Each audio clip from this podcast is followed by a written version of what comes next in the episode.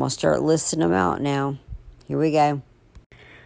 So it's about time for me to make another notation recording um, about some of the terrible things that I endured from the piece of shit Earl. I don't even want to say his name. He's the POS. King POS. I don't care if he's dead or not. Um, so, um, I'm going to just be random a few times. So, if you don't like listening to it, don't listen to it. That's my attitude for right now. I'm telling you some painful shit, so if you want to hear it, if you think you can learn something from it, or um, perhaps, I mean, it's better than some of the shows I've watched, um, just listen to it. Make your own decision about what the characters look like, how it's how it how it would have looked to you. So, one particular time, um, toward the end of my toleration of this abuse that I was receiving, I was living with my mom and my stupid fucking ass piece of shit stepfather um, in a beautiful place on the ocean. Um, in a very nice house, and I went to a very nice school, and um, was in the ninth grade, I believe, somewhere around there. At a very vulnerable time for a teenager, and we lived in this house, beautiful home, and the bedrooms just so happened to be on the same side of the house. My bedroom was on one end of the house, and Earl's and my mother's was on the other end, facing the ocean. And there was a bedroom in between. There was a bathroom in the master bedroom. This man, this piece of shit, will be so intoxicated, I assume, that he would, in the middle of the night while I'm sleeping, get up, walk all the way down this hallway, which was a, a rather large home, into my closet, butt ass naked looking like a fucking piece of cheese on toothpicks. And pissed in my closet. Staggering around, stumbling around like a fucking weeble. Pissing in my closet. I wake up to the smell of alcohol and piss and to the noise. And I immediately asked him what the fuck he was doing. And I think I said that word too. And we're talking about a 14 year old, if that. Um, I went straight to my mom and woke her up and I said, Come get your, your drunk ass fool out of my bedroom that's pissing in my closet. He's not, he would, why would he do that? I don't know. Just come get him. Well, he's drunk. Oh, f- uh, duh. No fucking lie. He's drunk. I don't give a shit. Get your piece of shit out of my closet. That's just one thing. This was a daily fucking chore with this man. From pissing in my closet to all the other shit that I endured with him. You just have no idea. do you know any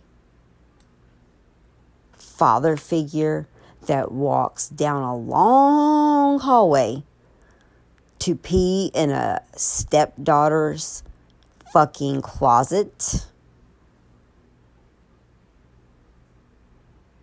No, we're not talking two feet away. We're not talking the bathrooms are similar right next to each other. We're not talking. It was on purpose. That's what I'm trying to say. He knew exactly what the fuck he was doing. Drunk, but uh, very aware. I know that I um, I have so so many things to tell. Um, but I do want to remind everyone that I am a survivor. I am. And uh, I don't give up. And that's why I'm going to continue telling all these painful things. Because I am a survivor.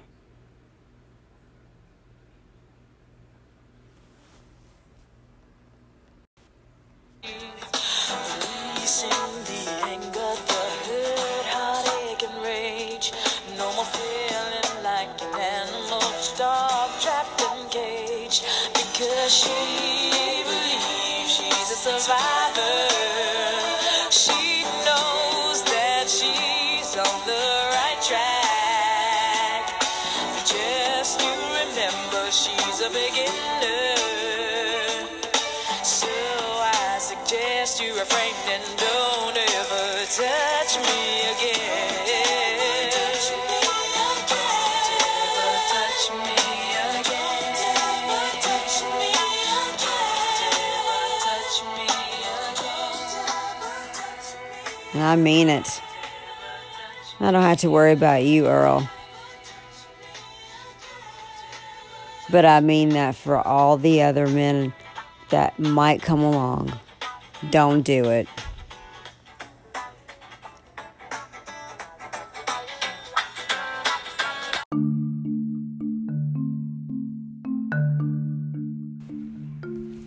Another memory. This memory was from I believe, sixth grade um, when a tornado hit our school um, and tore the school up a little bit. And they so they took all the kids had to get, you know, taken to a certain place because it it messed the school up. So we all got on buses and went to another school and uh, after the tornado had you know gone through and um, the the least likely person that I would want to come to pick me up from school because you know all the parents had to come pick their kids up. Because some some kids were hurt during this tornado. And um, you know I guess maybe parents some parents or some kids it wouldn't matter as long as a parent or someone picked him up. But I dreaded the thought that that motherfucker was coming to my school to pick me up. And wouldn't you know it, Cheese Man shows up. It's like he, I could, he was like a sticky booger. Couldn't sling him off of me for nothing. And I didn't want to go with him when they called my name and I saw his his face, I, I, I wanted to ignore that they called my name.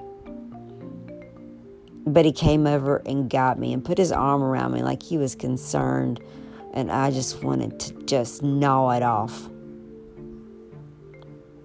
I, I, I shrugged it off. I, I remember just slinging it off my body language and kind of walking fast, trying to get away from him and he thought I was delusional from the from the trauma of the tornado. No, I was delusional from your but what you did to me. That's what I was. Trying to hang on to my belt loop. I remember that. You were hanging on to my the jeans I had on. You had your hand in my belt loop as to hold on to me like I was some sort of dog on a leash. I couldn't walk fast enough to get away from him. And why he had to be the one to come to the school to pick me up, I have no idea. But it disgusted me. Disgusted. It was just another chance to be alone with me and put your freaky little fucked up, nasty ass, smoky alcohol, ugh, hands on my body with fake sympathy and concern. I saw right through that shit. You know, I'm speaking as if I'm talking to him. So you can hear what my thoughts were. So many thoughts, so many jammed in the, into this, this skull of mine, down into my soul so they have to come out. And so if I'm speaking to him because I never got got to to do that. I never got that justice. So I'm getting it this way. I'm getting it out whether it's ever heard by anyone ever again. I'm getting I'm speaking to him through a microphone. And to me, it's going to reach him. It's going to reach someone. You, oh. There's no words for that. And there's so many more things I'm going to tell you. But I remember his finger being in my belt loop and his hand slipping slightly into the crack of my ass. Does that sound like that? Does that sound like a parent? I'm I, not any parenting book I've ever read. Yeah, I know we don't come with instructions, but I can damn I can I could do some research and and I wouldn't have to go far to find out that that's not normal. Slimy motherfucker. Slimy.